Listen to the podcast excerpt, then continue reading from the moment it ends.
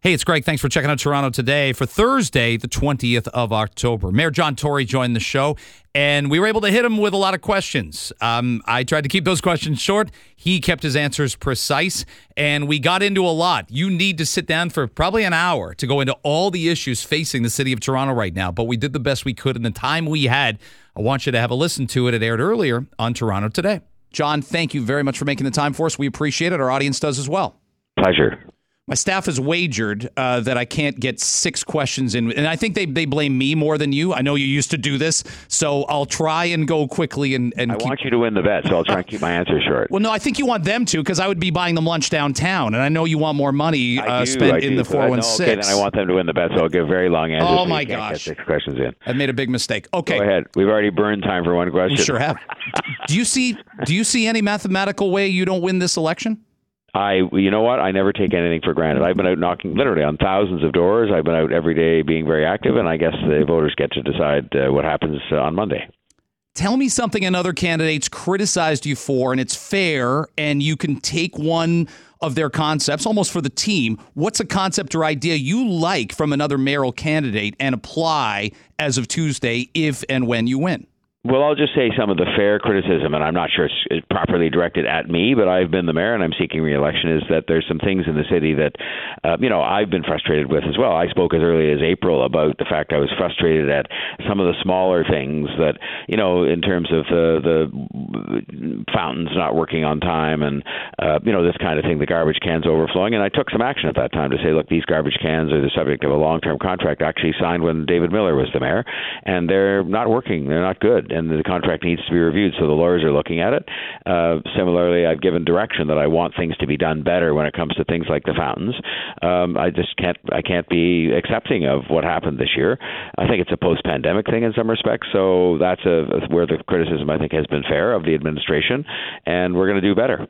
It brings up the budget, and I know that you'd like to be dealing with better circumstances. We all would. Um, but w- some people will look and say, I think my services are going to be affected based on the lack of, of budget. I, the people are worried about potholes. They're worried about what they're worried about water fountains. They are worried about those absolute basics that, that are strictly at the municipal level and not at any other level of government. Well, the entire objective of the budget process, which will be difficult this year mm-hmm. because it's added to by what I call the COVID hangover. For example, in that the transit ridership is only at about 70% of normal, and that leaves us with a shortfall just by itself of, of $300 million plus. So it's going to be a tough process. But having said that, the whole objective of the process is to protect frontline services and to make sure that we don't make an affordability crisis in the city worse by bringing in a big tax increase. I'm pledged not to do that, and I get tons of criticism, including in today's newspaper, of the fact I won't increase taxes more. Well, I won't increase taxes more because I just think people can't bear it right now, and the, the then the challenge becomes, and that's why I think experienced leadership is needed uh, to see the budget through without uh, cutting frontline services and without bringing in a big tax increase, which people can't afford.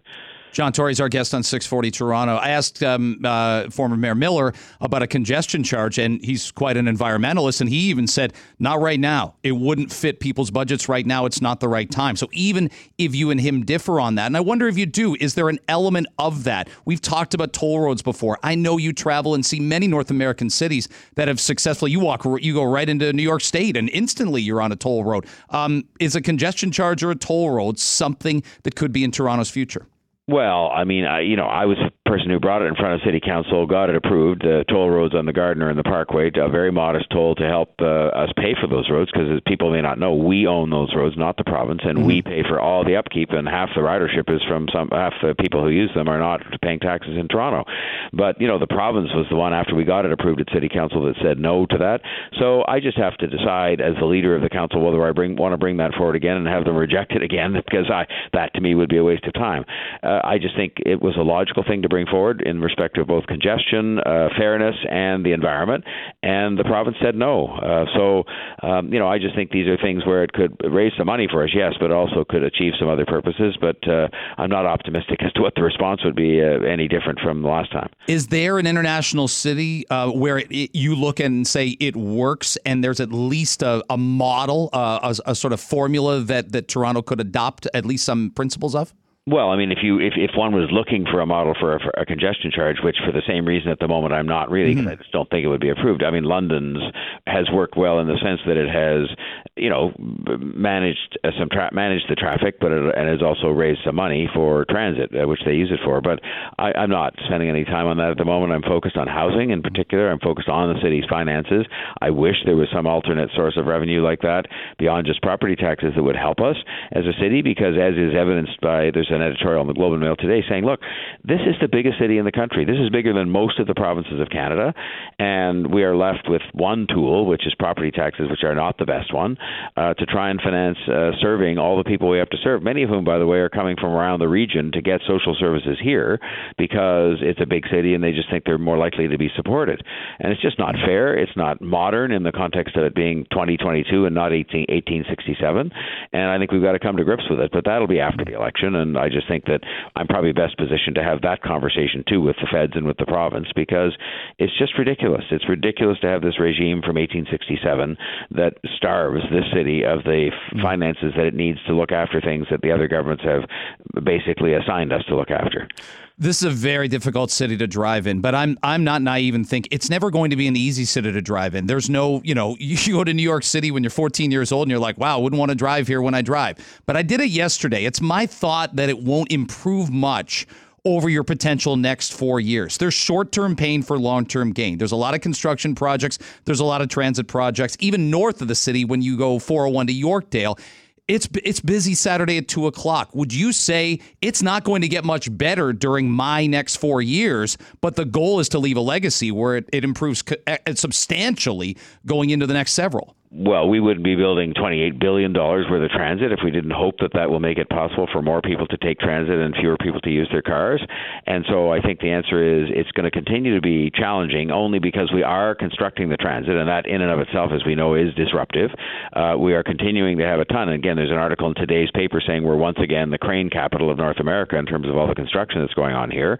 Uh, and that's a good sign in its own way because it means people are confident in Toronto and that Toronto is a very successful city. But I just think that it's going to make for challenging circumstances. And when you mention other cities, you know, think about the great cities that people have visited that are listening: New York, London. I mean, the, the Mumbai. I've been in. Uh, you know, Tokyo.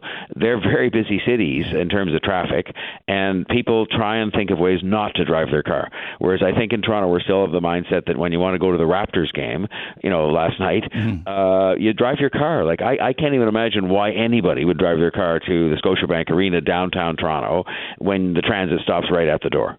You know, so I so I just think we're going to have to rethink some of that. But I think the traffic will be challenging because it's a very successful city, and because there's a lot of construction, and because people aren't back on the transit yet in full bore because of the pandemic after effects.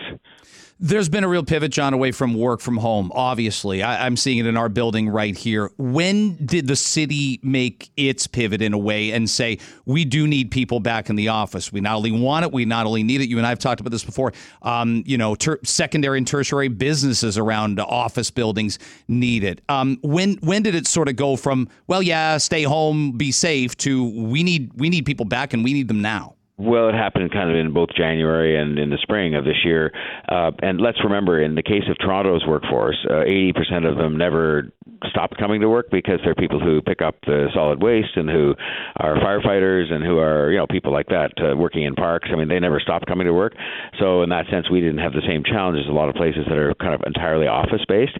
It's still a challenge. I have a meeting of this group of 16 people that I uh, asked as volunteers to come and help me get through that issue so that we could get people back back to work and they're meeting at eight o'clock right after we finish. And mm-hmm. so, in that sense, I'm still sort of trying to. And you know what I'm finding, Greg, to be honest, is mm-hmm. a lot of employers have tried to get people back, and they're having a little bit of success, but not as much as we need to get the downtown healthy again.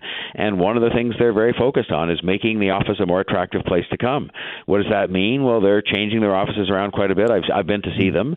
Uh, they're offering lunches and parties, and you know they're just trying to make it an attractive place to be. But I think it's going to be a slower process than we had hoped Uh, you know, but it's a very important process that I should remind people of. That the more people can start to come back to their place of work, the more the, the downtown businesses that really suffer, the more their own transit system, which is you know bleeding some money because people aren't riding it the same way, and we're just going to have to keep working at this with business and and our, and, and on our own. I know a few weeks ago um, you made the acknowledgement that um, some videos produced by the city for encouraging COVID nineteen vaccination for kids. Your quote was they missed the mark.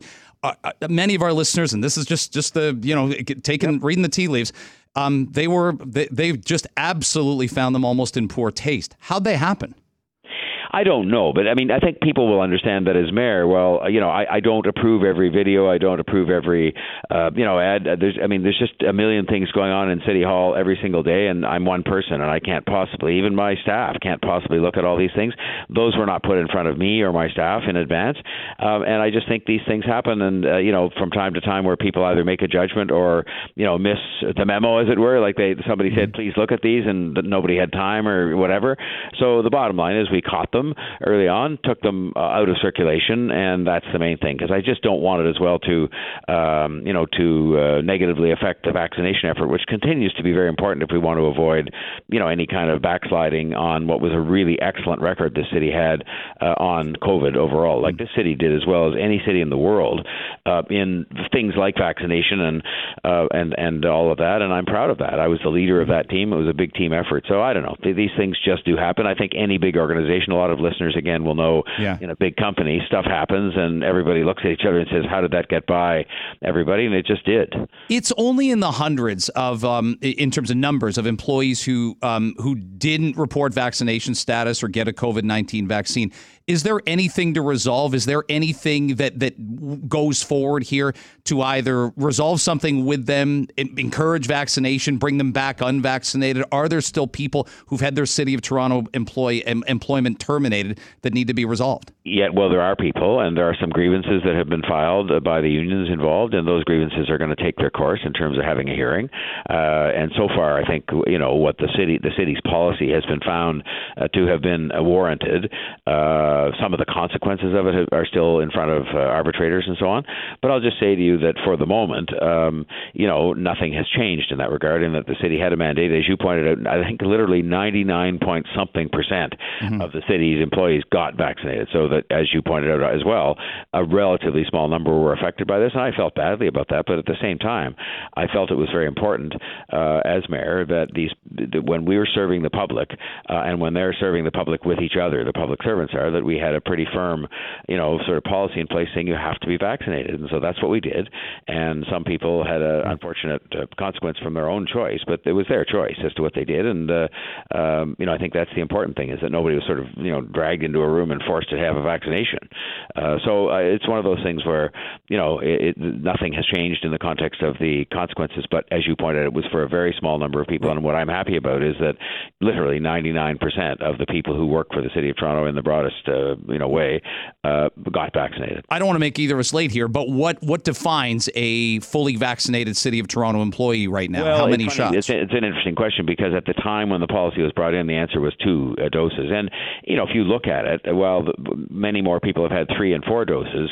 Um, the the, yeah. the threshold we set at the beginning to get 90% of people in Toronto vaccinated, the whole population, which was a remarkable achievement, not achieved very many other places in the world in big cities, mm. uh, we achieved that, and that was the standard of the day. But we've gone on to say, on the advice of our medical officer of health, that people are much better off, especially those as they get older, to have a third and a fourth uh, yeah. booster. So I would still say the position has to be fully vaccinated. In those days was two doses, but today people should, uh, you know, consider carefully, especially if they're over 50, uh, getting a third and a fourth uh, booster. Uh, you know, uh, and they should talk to their doctor about that because if you have COVID, there's a slightly different timing that comes into play. And one quick follow from a listener: they they want at six by now. You must be at. Seven, I know. Right? Yeah, you, have done well. I've lost the bet, and I'm spending money uh, in the four one six. Will you re- a yes or no? Would you revisit the idea of a toll on the DVP and Gardiner? Well, I would because I believed in it before, and I mean, I'm I try to be very consistent about things that I sort of believe in, and people can you know decide to vote for me or not vote for me uh, on my views. But my views, I think, are pretty consistent, and I think that would be something that would be fair. It would help us to manage traffic, and it would be considerate of um, the environment. And so I would, but I'm just not sure the answer would be any different from Queens Park.